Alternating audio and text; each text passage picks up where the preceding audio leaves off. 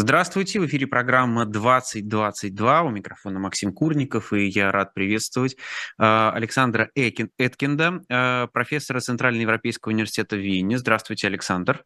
Здравствуйте, Максим. Александр, э, я хочу вас спросить, а что можно назвать поражением для Путина в этой войне? Поражение – это военный термин, и я думаю, что он уже случился. Военное поражение э, значит про проигрыш в войне, которую начал Путин, объявил ее. Там, дальше можно обсуждать Италия, присоединил Херсон, объявил аннексию и так дальше. Теперь ему пришлось уйти из э, части, э, которую он признал Российской Федерации ну да, это все военное поражение. Это примерно так, как что значит поражение в шахматной партии. Ну, в соответствии с правилами это поражение. Ну, знаете, в шахматной партии поражение участник партии должен признать. А, ну да, или типа судьи, значит, а кто, а кто судьи? А, народ Российской Федерации, а, носитель суверенитета, единственный носитель суверенитета, а, согласно Конституции. Но международное сообщество, наверное, тоже является судьей. И вот тут как раз мы подходим к моменту, а сможет ли российская пропаганда продать даже то, что сейчас происходит э, в Украине, как победу Владимира Путина или, по крайней мере, как не поражение? Нет, не сможет. Пропаганда – великая сила, когда для того, или точнее, для того, чтобы серый цвет сделать черным, ну или объявить белым. Но белый цвет перекрасить черный никакая пропаганда не может. А, если а, апеллировать к Александру Баунову, который Financial Times написал о том, что может херсонское поражение значить для Владимира Путина, он пишет, что в общем-то, даже военное поражение для многих диктаторов, и тут он вспоминает а, в свое, в свое время Хусейна, например, а, не становится чем-то, что заставляет терять власть. Вы согласны с тезисом, что это поражение не критическое для Владимира Путина? Нет, не согласен. Я думаю, что это, это поражение и те э, поражения, которые очень легко спрогнозировать последуют в скором времени – Потому что речь идет, естественно, о серии а, военных неудач. А, как, проиграна одна битва, другая битва, третья битва, будет проиграна война. Когда это случится? Ну, сейчас все э, стало развиваться очень быстро, так что, видимо, случится довольно скоро. До холодов, до морозов, после морозов. Может быть, весной.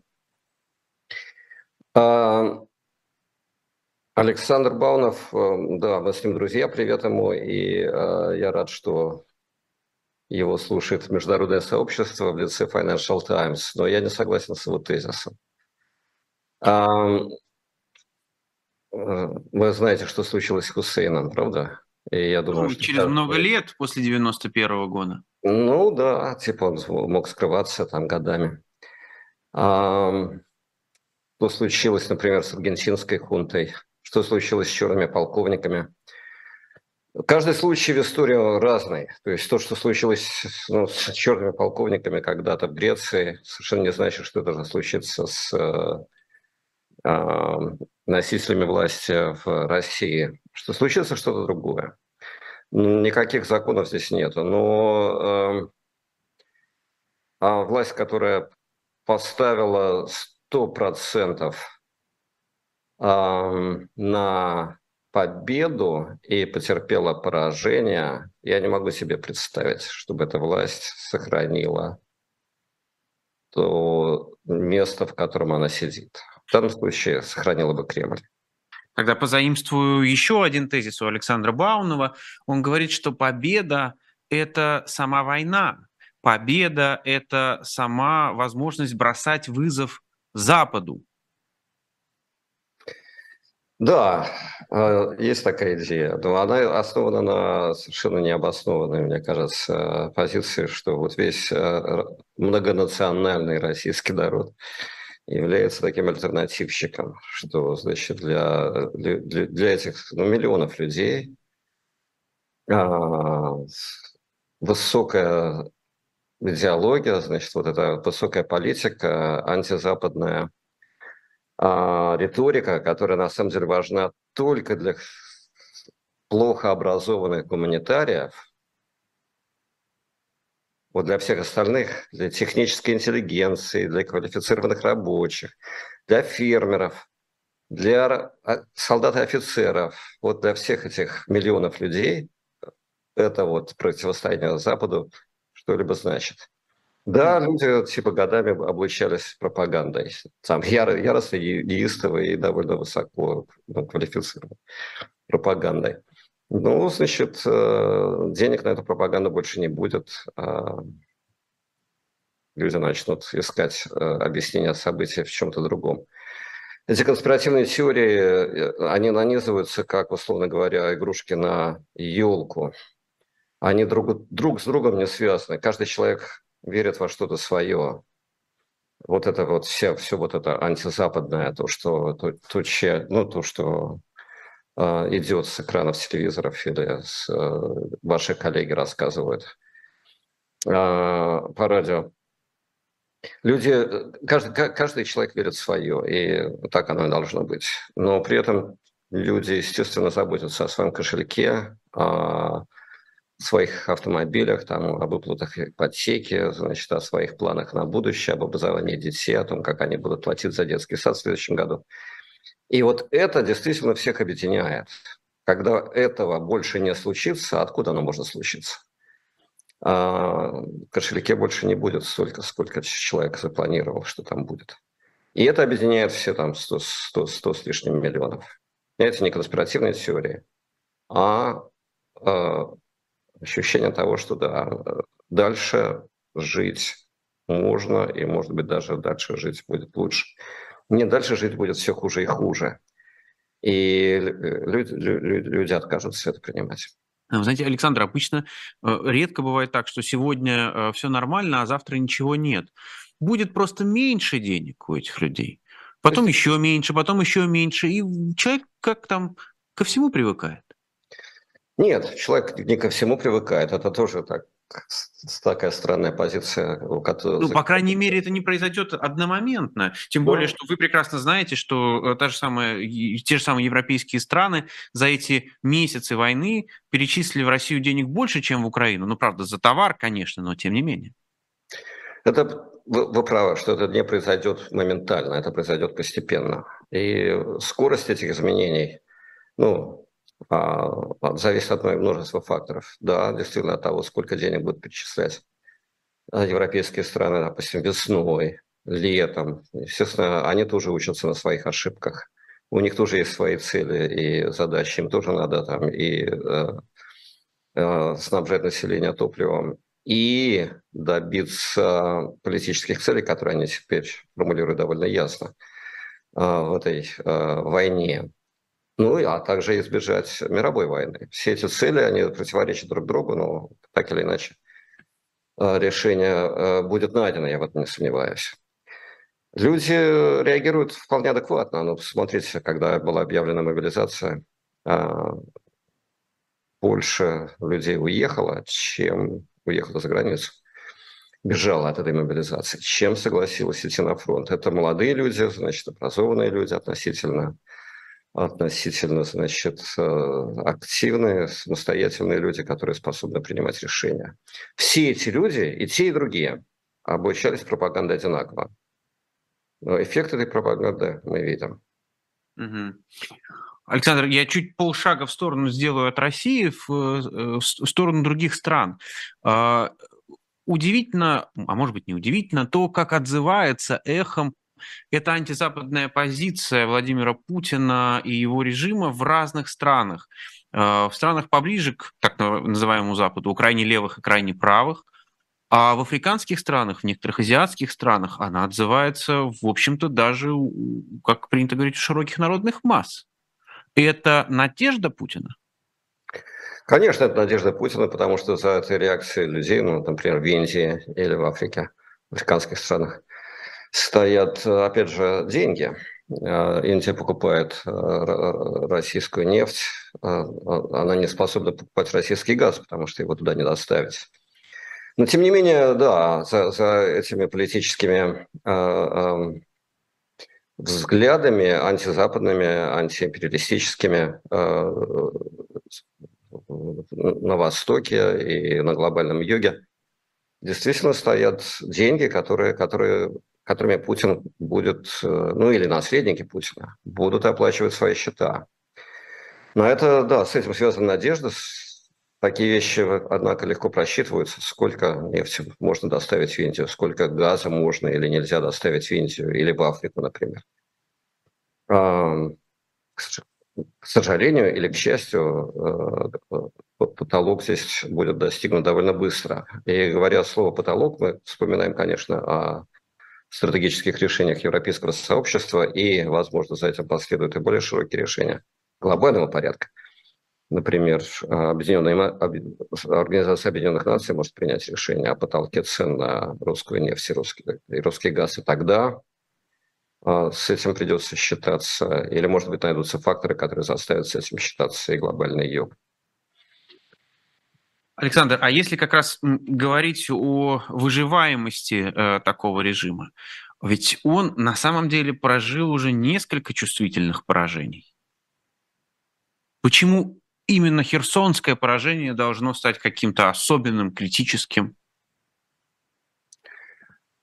Э, я не знаю, что вы имеете в виду. Конечно, речь идет не о херсонском поражении, речь идет о поражении в э, российско-украинской войне. Херсонская битва – это да, важная часть, может быть, решающая, может быть, нет. Ну, сегодня, я думаю, решающая часть этой войны. Но смотрите, была Сталинградская битва, мы привыкли ее считать решающей, так оно и было. Но после этого а, Вторая мировая война длилась еще годами, а, и там было множество событий, которые там, типа, поворачивали ее ход. Тем не менее, были люди, которые вот после Сталинграда поняли, много таких людей было, да, вот это и есть поворот. А назад пути нет.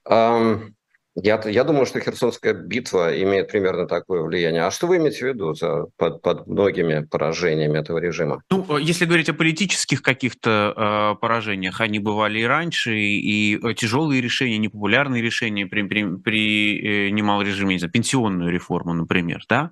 Но если говорить о военных поражениях, э, даже за эти месяцы, и отход от Киева севера, и э, на территории Харьковской области отступление. Изюм один чего стоит. В общем-то, э, понятно, что Изюм несоизмерим по размерам, но как-то это в общем прошло незамечено. Мобилизация даже, э, по большому счету, разве привела она к какому-то серьезному кризису режима Владимира Путина?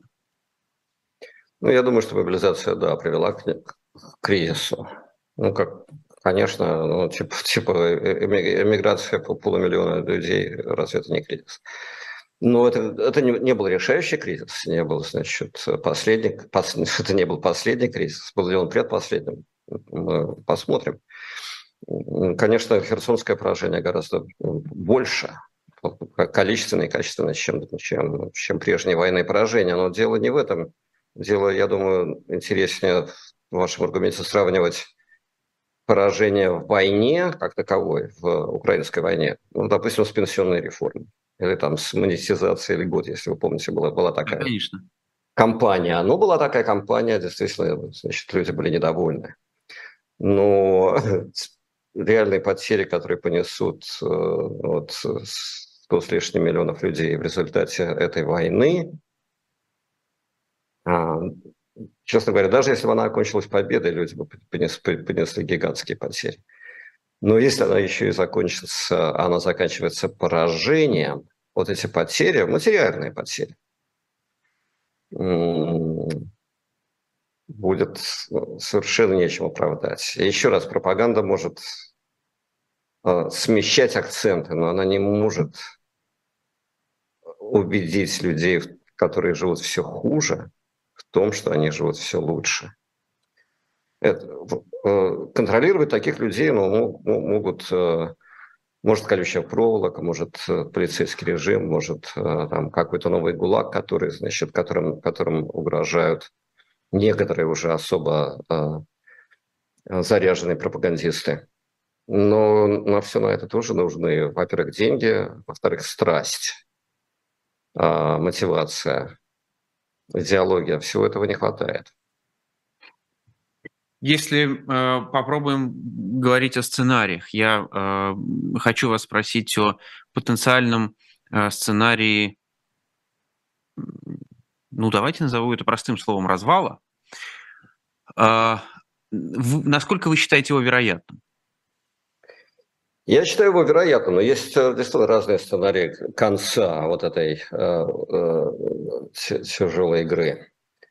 Есть сценарий ну, переворота дворцового, дворцового или военного переворота, некая хунта, значит, э, ну, скорее всего, это может прийти от военных людей, но может быть и от штатских, потому что там в Кремле разница между военными и штатскими, мне кажется, исчезает, к сожалению. Да, да, ну военный переворот, значит, есть как бы такая идея коллапса режима, в Российской Федерации. Но вот я вот военный переворот как бы возможен, я думаю. Хотя э, не, не, не, не, не вполне прорисовывается. Коллапс режима внутри Российской Федерации сталкивается с тем, что сама Российская Федерация полностью зависит от этого режима. То есть как это может произойти коллапс режима и сохранится вот эта самая федерация. Когда создавалась правящая партия, это уже было много-много лет назад, а для нее не нашлось лучшего слова, чем «Единая Россия». То есть главный принцип, главная цель а, режима заключался в поддержании единства России. А рухнет этот режим, распадется и Российская Федерация. Режим и сам так это представляет. Не будет Путина, не будет России. А, и когда это было сказано там, Песковым, то я совершенно с этим был не согласен. А сейчас я как бы, да, понимаю, что, возможно, это, за, за этим стоит некоторая правда. Но это не знаю, ну, что значит не будет России. Э, это вот территория, условно говоря, Северная Евразия, это земля, а, поля, болота, реки, Э, горы, все останется на месте. Люди тоже ведь останутся на месте. Ну, да, действительно, кто-то кто погиб уже, кто-то еще, значит, э, кто-то уехал, что-то еще случится с какой-то частью этих людей. Но люди ведь останутся живы. Значит, они найдут и будут искать. Сначала они будут искать, а потом, в конце концов, они найдут, э, каждый на своем месте, какие-то новые способы существования. Это будут национальные республики, это будут значит, какие-то э, авторитарные, самодержавные э, образования, это будут демократии, это будет что-то еще. Может быть, в каком-то там перспективе, не знаю, столетия эти новые образования снова объединятся в некоторую союз или конфедерацию, или нет, или они будут объединяться в такие федерации с кем-то еще другим. Это все очень далекий прогноз. Но эм, я, да, в какой-то момент я перестал верить в то, что Российская Федерация, именно как федерация, переживет эту войну. Давайте тут поподробнее. Есть несколько э, вопросов. Начну с того, что, в общем-то, большая часть российской оппозиции не только не желает, но даже боится этого.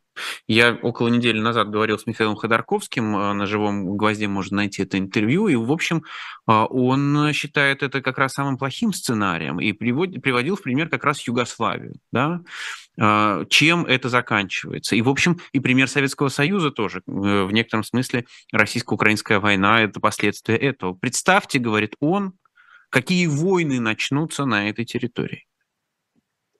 Может быть, начнутся, может быть, и нет плохой это сценарий или хороший, скорее всего, да, это плохой сценарий, я согласен. Стоит, надо его ли бояться? Ну, конечно, надо его бояться. но хуже этой войны уже ничего не будет.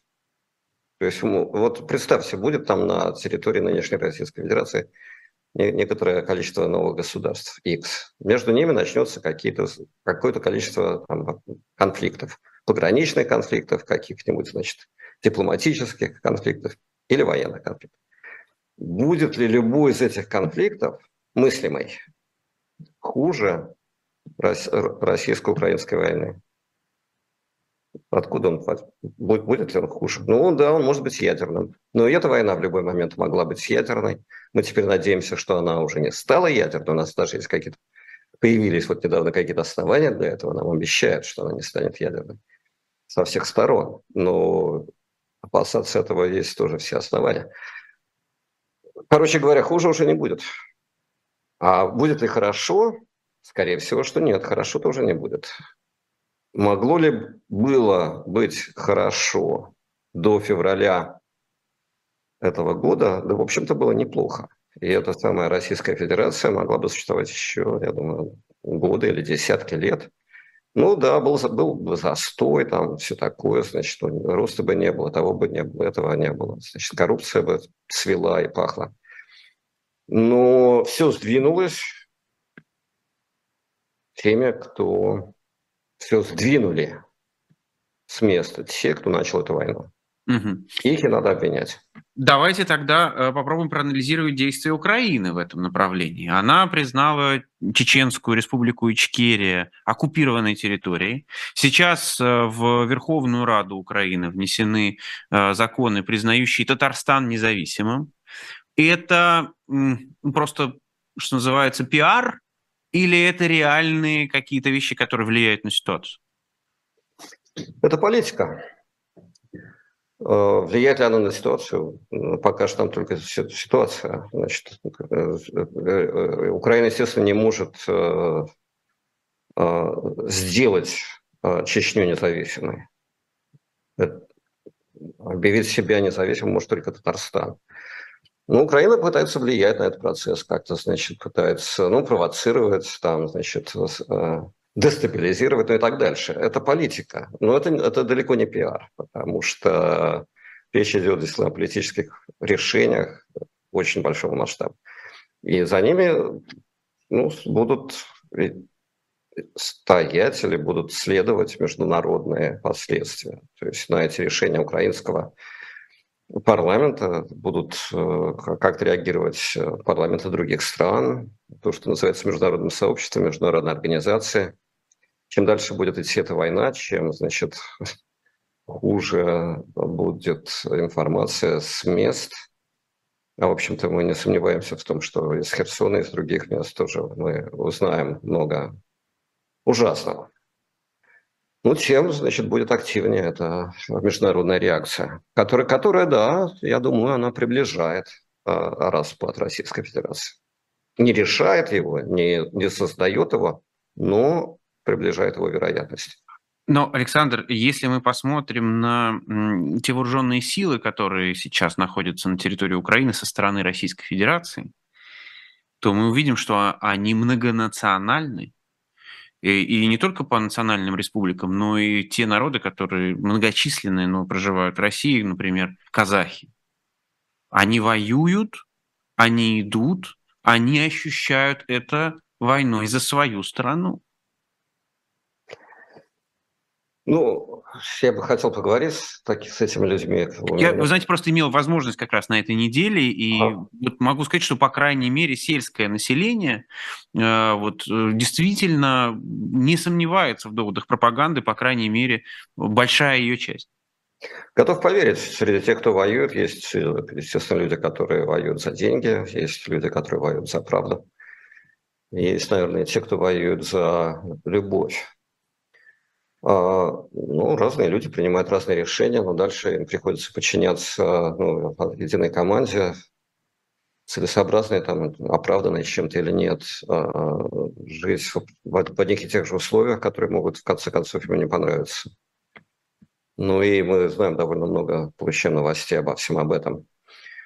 Что касается многонациональных сил, то э, я думаю, это от, от отчаяния э, российская режим пошел на то, чего, чего никогда не делал, скажем, советский режим, на, образов... на создание э, национальных вооруженных сил или там региональных вооруженных сил. Вот это все, значит, добровольческие ополчения, которые,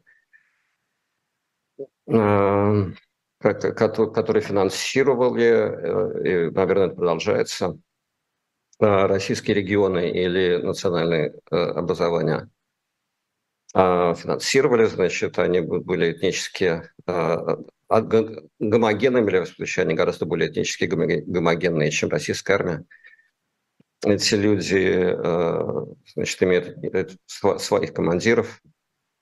Это огромный шаг к распаду страны. Почему? Они же воюют как раз за Российскую Федерацию.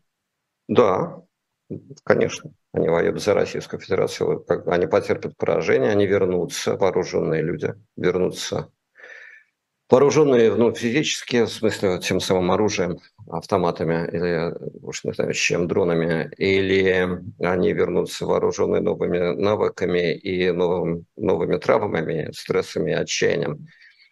А они вернутся, между ними возникают там совершенно новые горизонтальные связи. И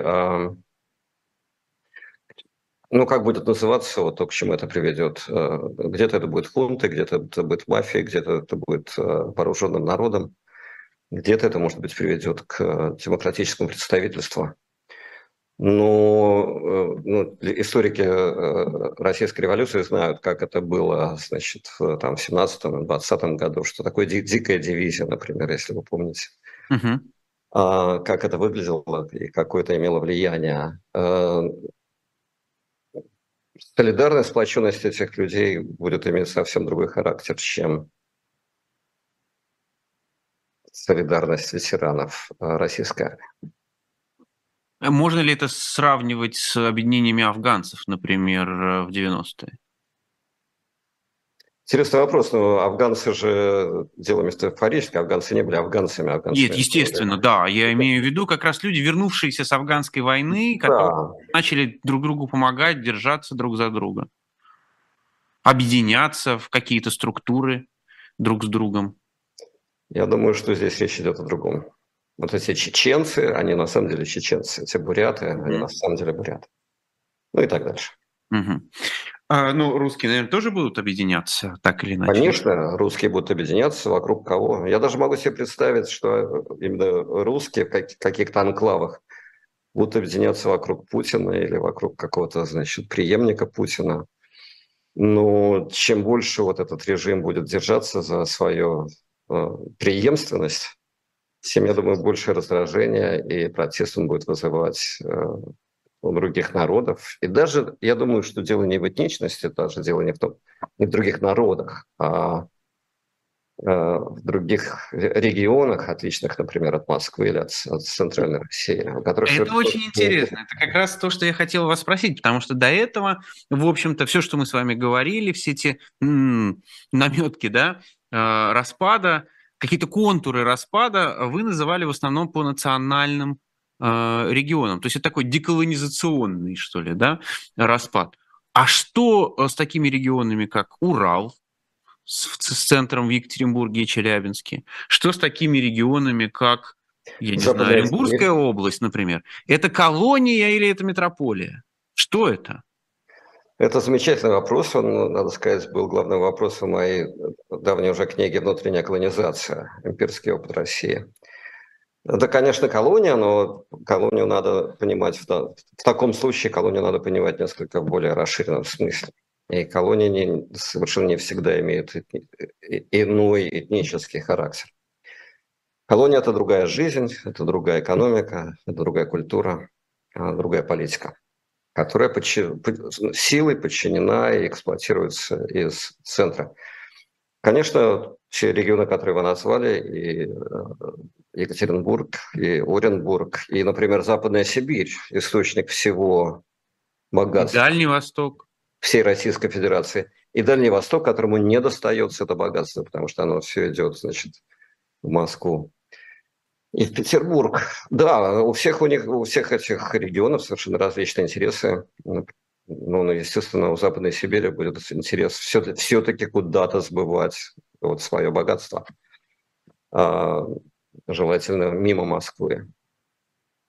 В общем, эти интересы, они, они действительно, благодаря там десятилетней, многолетней работе всяких, значит, разных либеральных экономистов, политиков и других людей, над которыми сегодня принято смеяться, они как-то уравновешивались, как-то контролировались вот в этом хитром, значит, э, механизме, который стали называть российским режимом, э, политическим устройством Российской Федерации.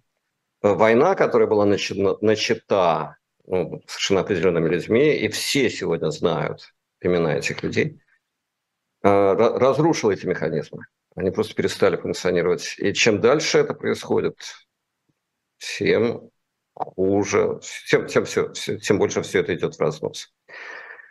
Да, отвечая на ваш вопрос еще раз. Дело не в этничности. У разных регионов есть разные интересы, которые и разнообразие этих интересов идет гораздо глубже, чем там разница между бурятами и русскими. Или даже между чеченцами и дагестанцами. Между ними есть, конечно, множество различий, множество конфликтов, там, граничных или еще каких-то, или культурных, или религиозных и так дальше. Но политэкономия вот этой э, гигантской территории э, будет решать все. Но, Александр, а, может быть, власть готовилась к этому, потому что а, по определению Натальи Зубаревич примерно 3-4 года назад произошла новая колонизация. Такая колонизация, не знаю, 3.0, наверное, уже, да, потому что все региональные элиты на протяжении всех десятых годов не просто зачищались, а вычищались, заменялись. Губернаторы, которые приезжали туда, путали названия регионов и так далее. У, эти, у этих регионов нет элит, Поверится. Вот то, что вы рассказываете, это, совершенная правда. А, но тем больше протест, а, тем больше гнев, там раздражение, негодование и так дальше будут вызывать эти э, обезглавленные институты у собственного народа. Еще раз об этничности, вот что я хочу сказать вам, что э, я думаю, на самом деле, что вот это да, даже, даже война между Украиной и Россией, которая сейчас идет всеми видами войск, а, имеет не столько этнический характер, сколько а, это сколько она является конфликтом поколений. Если вы посмотрите на состав правительства Украины и состав правительства России, украинские министры реально годятся этим людям сыновья. Хорошо, если не во внуке. Угу. Министр а, иностранных дел Российской Федерации Лавров в 91 году был точно того же возраста, что Дмитрий Кулеба, а, министр иностранных дел Украины в 22 году. Это конфликт поколений – когда говорится о конфликте поколений, да, предполагается, что он происходит внутри одного и того же народа. Да, русские и украинцы не один народ, между ними множество различий. Но различия между этими поколениями, поколение 91 года, поколение 22 гораздо больше, глубже, значимее, чем конфликт между этносами. Красиво, но Байден еще старше Путина. И? Ну, тем не менее, они не соглашаются друг с другом. Хотя, конечно, если бы там был президент помоложе, то решения бы принимались пободрее. Ну, а, просто почему здесь не работает конфликт поколений? Почему Зеленский и Байден находят общий язык, хотя они из разных поколений? Хороший вопрос. Ну, может быть, демократия помогает разрешать этот конфликт поколений. То есть это вопрос ценностей, которые эти поколения разделяют? Um, вопрос... Uh, Ну да, вопрос однородности, гомогенности. Вот это российский режим, он действительно застыл вот в этом. Вот как бы для вашего поколения в этом режиме просто нет места. А в американском, да, Байден действительно старше всех своих сотрудников, но все люди, которые мы видим, там Блинкен, Салливан и так дальше, ну, как бы, да, как бы, значит, эти люди работают вместе. И Салливан действительно там находит общий язык с Зеленским, потому что они примерно одного возраста, примерно одних ценностей, примерно одного там темперамента, не знаю, чего там еще. Хотя, конечно, между ними огромные различия, как людьми, между людьми разных культур и континентов. А, демократия, значит, конфликт поколений, знаете, отцы, дети, там, и типа в комплекс, вот это все, это вообще универсальная вещь. Э, люди рождаются, умирают, значит, э, между этими точками лежит, э, лежат поколения. Но демократия соединяет там в этих своих процедурах общеизвестных ну, объединяет э, а, воля, волеизъявления этих разных поколений. И в каждых э, выборах, что в Америке, что и в других местах, э, ну, вот, принципиальная задача там, привлечь молодых людей. Вот все, то, то, только что мы видели, что на последних выборах в Конгресс и Сенат молодые люди голосовали за демократов. Пожилые люди голосовали за республиканцев. Конфликт поколений – чрезвычайно важная вещь. Допустим, в Америке прямо видно, что эти поколения а, а, влияют, что, что разные поколения влияют на политический выбор больше, чем разные расы или этносы, которых тоже в Америке много. Если говорить о том, что для этого поколения, может быть, стало главным в формировании его мировоззрения. Распад Советского Союза они действительно воспринимают как какую-то самую главную травму в жизни? Ну, видимо, да. Я так всегда предполагал, что как самую главную травму в своей жизни они воспримут э, вот, конфискацию своей яхты. Или, ну, ну, правда. Вот человек типа всю жизнь копил на эту яхту, там, 100-метровую, там, значит, у кого-то из них эта яхта больше, чем крейсер Москва. И вот, значит, копил, там, значит, старался, там, значит, каждую деталь там с любовью, там, водопроводный кран каждый выбирал. И вот больше нету этой яхты. Ну и у других людей тоже произошли серьезные травмы. Кто-то не может видеть своих детей, которые учатся там в Оксфорде, допустим, или где-то еще. Тут, э, значит, э, жену или любовницу больше не увидят. Э, девушка вот там, а человек под санкциями, ведь это травма. И вот я так думал, что боясь всего этого, ведь все это было предсказуемо, они вот не, не пойдут на то, что они пошли. Нет, они пошли на это. Вывод такой, что да, действительно есть некоторые ценности, угу. которые, значит, их объединяют, и которые для них, вот для этой группы, а, этой элиты, этого поколения а, оказались, ну да, важнее, чем вот их а, меркантильные и личные, более чем понятные интересы. Так ли это на самом деле? Вот доподлинно ли это так? Буквально ли это так? Или типа для кого-то, значит, кто там на самой верх, верхушке власти, вот это действительно оказалось так, а все остальные, значит, боятся, там прикидываются, имитируют. А, я так думаю, что скорее вот последнее верно. Но мы же видели э, эту народную радость в 2014 году, когда Крым присоединяли. Это же вот как раз такое ощущение, что задета была та самая струна. Ну, видите, Крым, присоединение, присоединение Крыма было победой. И да, действительно, народ обрадовался. Ну, не весь народ обрадовался. Я знаю множество людей, которые видели... Не весь, конечно, но мы понимаем, что скорее большинство вот такой актив, из активно проявляющих свою позицию. Обрадовались победе. И победа была действительно обеспечена эффективно, значит, быстро. Там это была спецоперация, а не война. Украинцы не стреляли в ответ. Все удивились, как это все здорово вышло. Ну и да, я аплодирую. хотя, еще раз, было множество людей, я, я к ним принадлежу, то увидел вот в этом начало конца э, режима.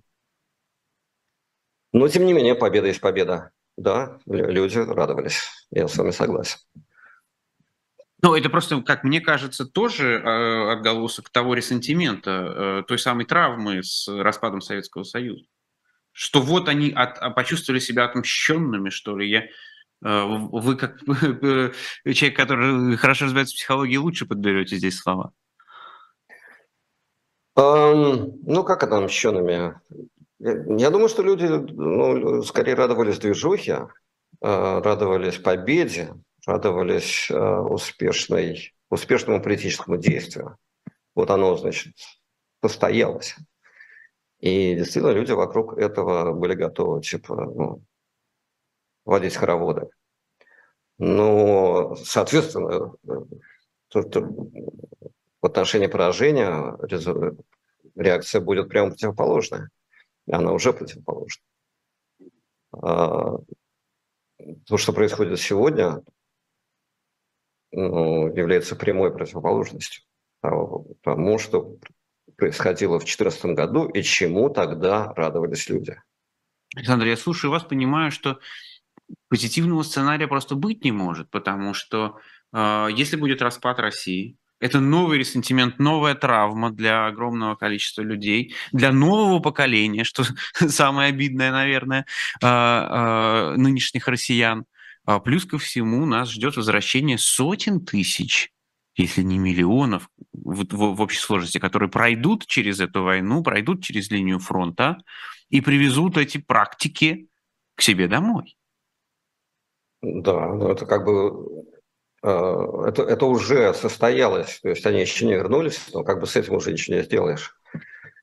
Что с ним можно делать? Нужно делать, там создавать условно психологические консультации, разные службы трудоустройства, там переквалификации или санатории создавать для них, или еще что-то такое, значит, делать, чего наверняка мы-то с вами понимаем, делаться не будет в этих реальных условиях. Хотя в каких-то, значит, Э, последующих э, политических образованиях, может быть, такие институты и практики и получат развитие. Потому что действительно с этими ветеранами надо будет что-то делать, даже не с ними надо будет что-то делать, а им надо будет что-то делать. Надо будет предоставить им возможность ну, профессиональной реализации, карьеры и так дальше. И им будет трудно и всем будет трудно. И хорошего сценария, я думаю, что да, уже, уже не будет. И еще раз о политэкономии. Вот Россия со всей своей ну, 200-процентной интеграцией экономики вот, в мировое сообщество, а, как бы, ну, каждый, каждый рубль был обеспечен вот этой торговлей через э, трансграничную торговлю ничего другого, в общем-то, там не осталось. Не, не должна была себе позволить вот этого. Она не могла и, и не должна была себе этого позволить. Сейчас, естественно, вот это мировое, так называемое мировое сообщество, вот оно действительно будет мстить.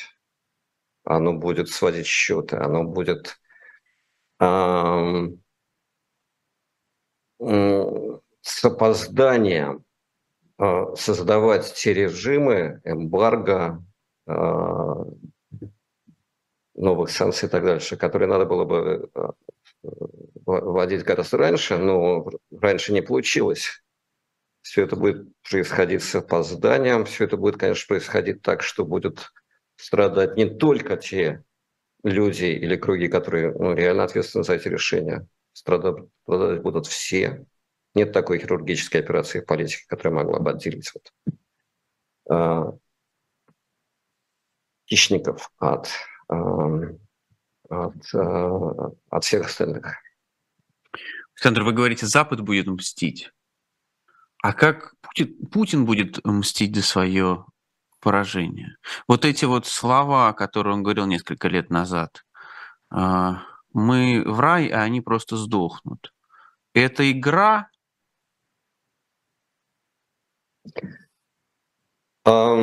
Будет ли такая вещь, как Путин? Будет ли, будет, будут ли, будет, будет, будет ли кому мстить? А, будут ли, будут, будут ли те субъекты, которые смогут мстить? А, была ли это игра? Ну, я думаю, что в его сознании, вот в личном индивидуальном сознании, да, стоял образ Хиросимы, там, значит, ядерного гриба над, над условным Херсоном.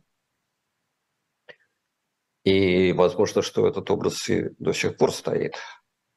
Но пока что этого не случилось. А все, что случилось, ну, послала, в, послала на тот свет э, совсем не, не тех людей, которых он хотел послать. Но если говорить о будущем, с ним будут разговаривать? С ним будут договариваться?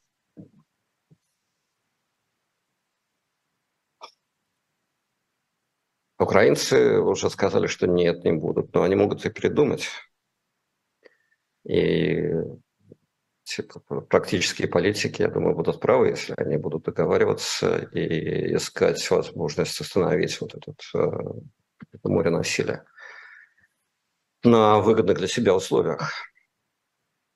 Так что с ним, я думаю, говорить будут, если э, будут для этого найдены значит, переговорные условия и основания.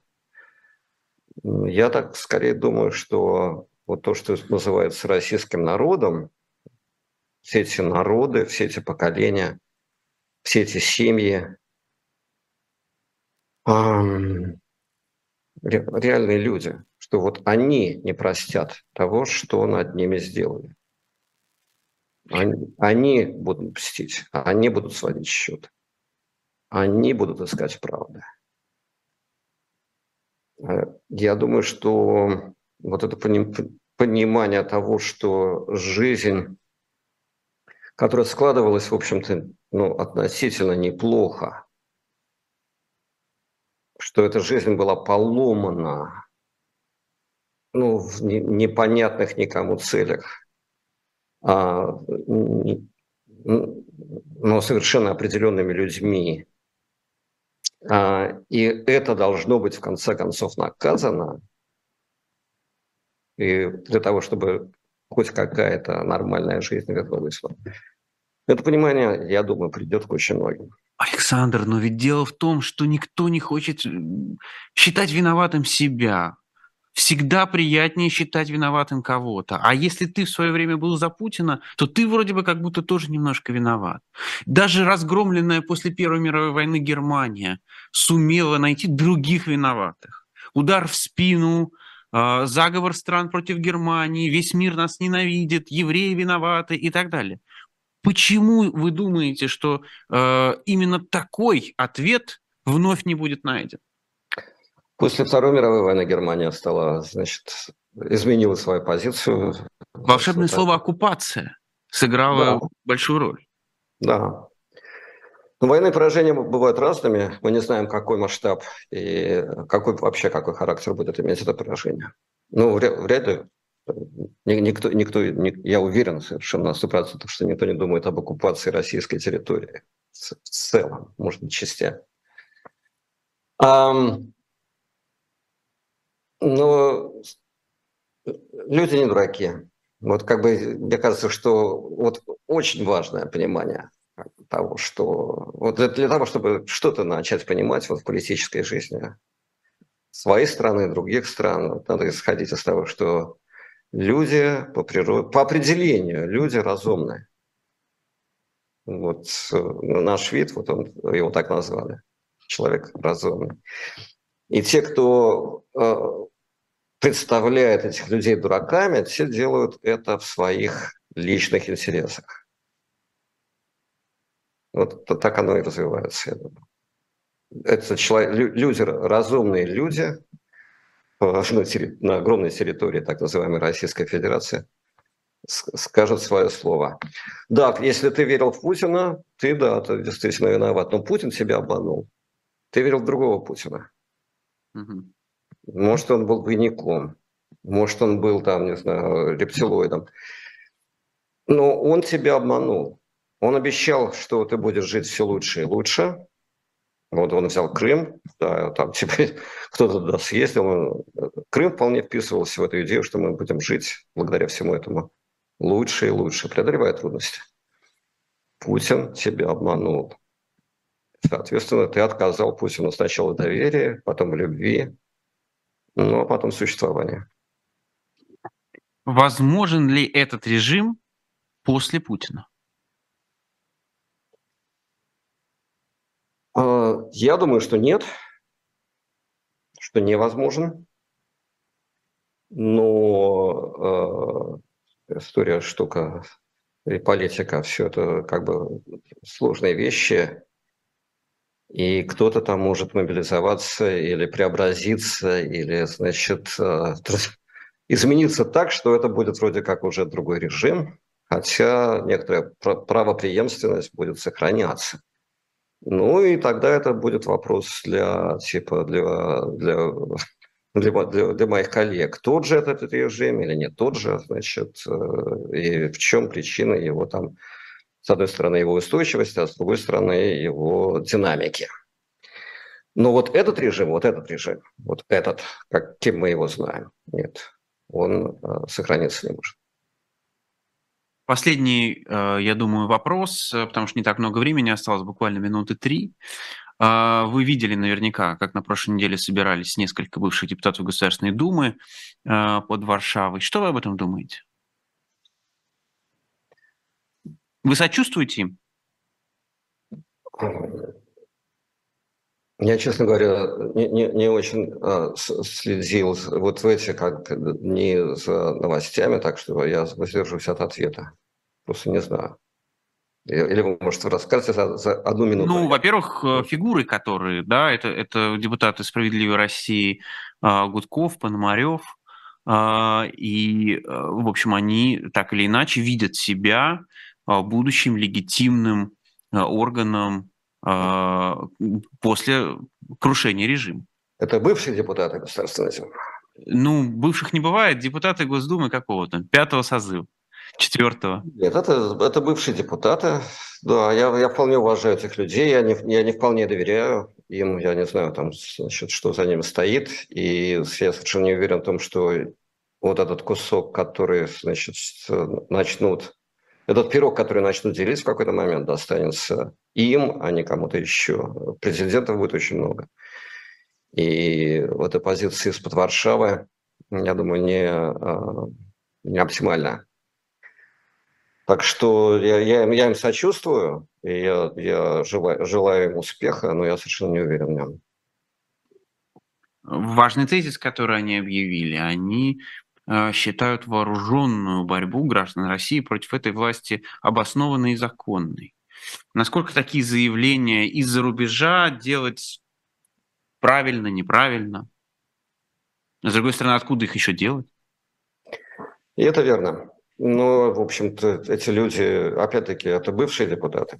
А, это частные люди, они высказывают свое мнение по поводу того, что является законным и морально обоснованным, а, что нет. Естественно, эти люди имеют право на свое моральное суждение или там легальную позицию. А, они ее обосновывают каким-то способом. Значит, кто-то может возражать. Речь идет пока что на, вот, в этих пределах о вполне легитимной дискуссии. Не более того. А, тогда, раз уж мы заговорили о вооруженной борьбе, вы видите в Пригожине и Кадырове реальные политические фигуры, за которыми есть а, вооруженная сила, или они аватары? Конечно, это реальная фигура. И, конечно, за ними есть сила.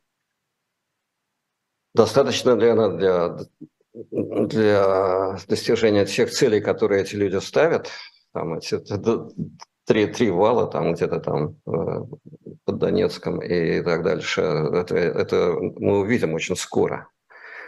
А, как еще они могут использовать эту силу внутри страны?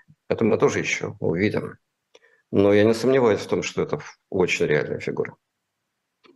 Спасибо большое. Александр Эткинд э, был в эфире «Живого гвоздя». Отдельно передаю привет всем, кто слушал нас а, в приложении «Эхо» и на сайте «Эхо». А, ставьте лайки и не забывайте подписываться на YouTube-канал «Живой гвоздь». Всем пока. Пока.